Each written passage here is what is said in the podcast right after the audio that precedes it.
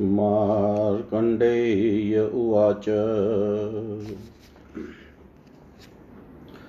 धराधारं जगद्योनै पदं नारायणस्य च। ततः प्रवृथाया देवीं गङ्गा त्रिपथगामिनी सा प्रविश्य सुधायाो निशोममाधारमम्बसाम् ततः सङ्कर्धमानार्करश्मि सङ्गति पावनी पपात मेरुपृष्ठे च सा चतुर्धाततो ययो मेरुकुटटटान्तेभ्यो निपन्तति विवर्तिता विकीर्यमाणसलिला निरालम्बापपातसा मन्दारधेषु पादेषु प्रविभक्तोदका समम् चतुष्वपि पताम्बा चतुस्रवपि पताम्बुवि भिन्नाङ्घ्रिशिलोचया पूर्वाशिते अतिविख्याताय यो चित्ररथं वनं तल्पल्लात तल्पावयित्वा च यो वरुणोदंसरोवरं सुयिताञ्च गिरि तस्मात्ततश्चान्यान् गिरिन्कमात् गत्वा भुवं समासाद्य भद्राश्वे जलधिगता तथैवालकनन्दाख्या दक्षिणे गन्धमादने मेरुपादेवनङ्त्वा नन्दनन्देव नन्दनम् मानसं च महावेगात् प्लावयित्स्वा सरोवरम् आसाद्य शैलराजा नरम्यन्त्रिशिखरङ्गता तस्माच्च पर्वतान् सर्वान् दक्षिणे क्रेमोदिता। तान् प्लावयित्वा सम्प्राप्ता हिमवन्दं महागिरिम् ददार तत्र तान् शम्भुना भगीरथेनोपवासै स्तुत्या चारादितो विभु। तत्र मुक्ता च सर्वेण सप्तधा दक्षिणो दधिम् प्रविवेशत्रिप्रधा प्राच्या प्लावयन्ती महानदी। भगीरथ रथस्यानुस्त्रोतशेकेन दक्षिणां तथैव पश्चिमे पादै विल्पुलैः सा महानदी शुचक्षुरिति विख्याता वैभ्राजसावनयं ययो। शीतोन्द च शरतस्मात् प्लावयन्ती महानदी तस्मात् क्रमेण चाद्रिग्ना शिखरेषु निपत्य सा सुचक्षुपर्वतप्राप्ता ततः स्वत्रिशिखङ्गता। केतुमालं समासाद्य प्रविष्टा दक्षिणो दधिं गत्वोत्तरां दिशं गङ्गा दिव्या सा च महानदी।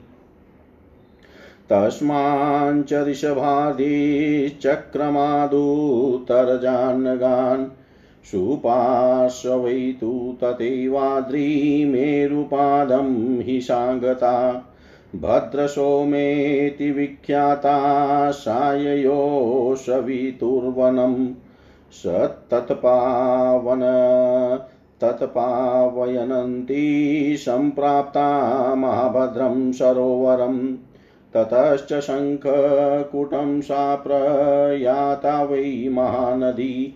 तस्माच्च वृषभादीन साक्रमात्या साक्रमात् प्राप्य शिलोचयान्। महार्णवमनुप्राप्ता प्लावयित्वोत्तरान् कुरुन्। एवमेषां यागरा यागाङ्कतीथा ते द्विजसभ। जम्बूदीपनिवेशश्च वर्षाणि च यथा ततं वसन्ति तेषु सर्वेषु प्रजा किं पुरुषादिषु। सुखप्राया निरान्ताङ्कन्यूनतोत्कर्षवर्जिता। नवष्वपि च वर्षेषु स सप्तसप्तकुलाचला। एकैकस्मिंस्ततो तथा देशे नद्यश्चाद्रिविनिसृता यानि किं पुरुषाध्यानि वसान्यष्टौ द्विजोत्तम।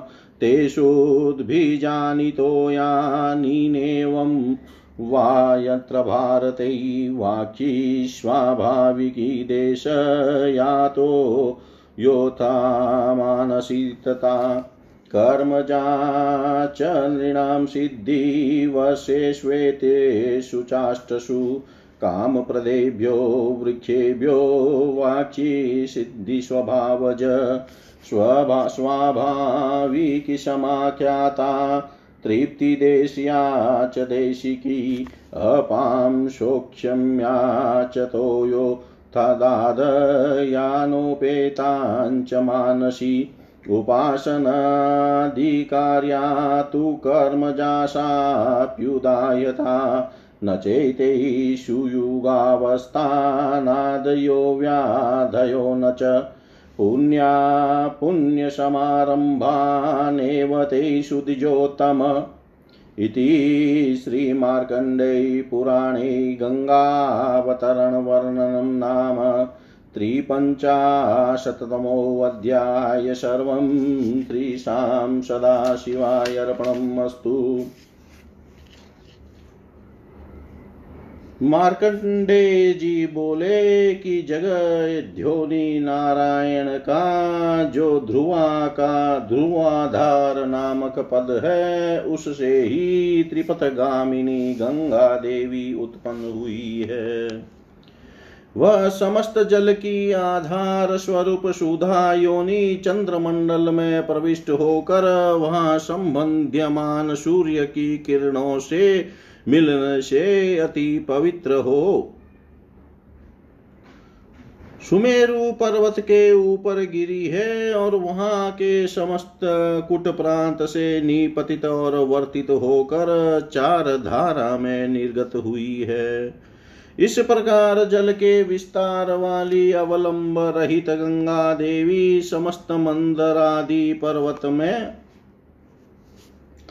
और प्लावित कर समस्त मंदर आदि पर्वत में विभक्त होकर समान भाव से गिरी है और क्रमशः समस्त पर्वत की शिलाओं को तोड़ती हुई गई है। तिनमें गंगा देवी की जो जलधारा पूर्व दिशा में प्रवाहित होकर चत्र वन की ओर गई है, उसका नाम सीता विख्यात है।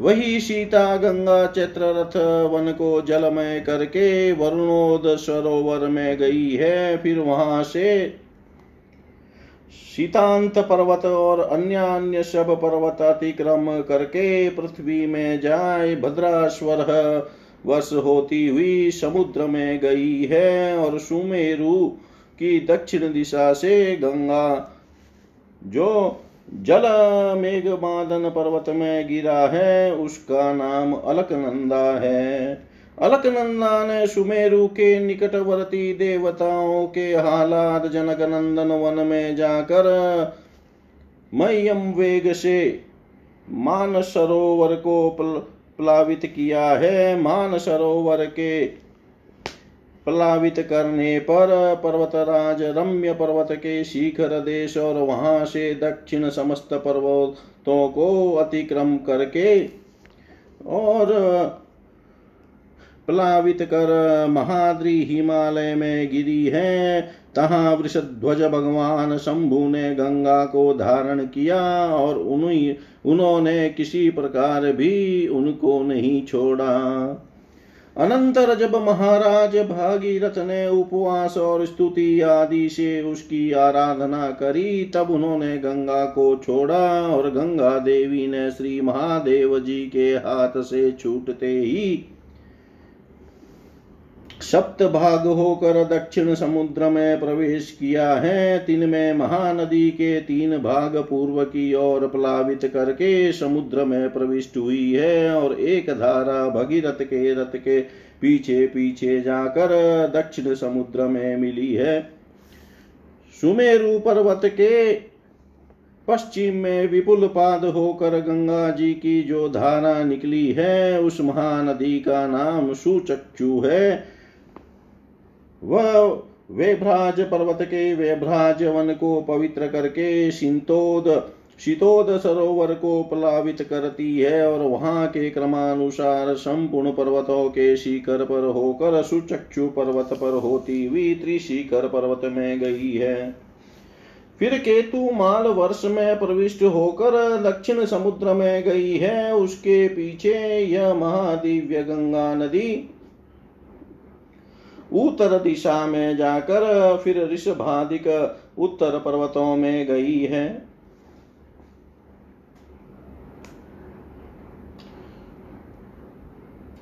यह चौथी धार सुपार्श्व और मेरु पर्वत होकर सविता वन में पहुँची। वहाँ उसका नाम भद्रसोमा विख्यात हुआ। वह भद्रसोमा गंगा सवित्री वन को पवित्र कर महाभद्र सरोवर में गई है अनंतर वह महानदी शंखकुट पर्वत और वहाँ से वृषभादि पर्वतों में जाकर समस्त उत्तर कुरु देश को पवित्र करती हुई महासागर में महासागर के संग मिलित हुई है। हे द्विज श्रेष्ठ मैंने तुमसे यह गंगा जी का विषय वर्णन किया। जम्बू दीप के निवेश में जो किम पुरुषादि समस्त वर्ण वर्ष वर्णित हैं, उनमें यथावत जो सब प्राणी वास करते हैं, वह प्राय सुखी, निरांतक एवं न्यूनता और अधिकता रहित है। जो नव वर्ष कहे गए हैं, उनमें भी सात सात कुलाचल है और प्रत्येक देश में ही पर्वत प्रवाहित समस्त नदियाँ विद्यमान है।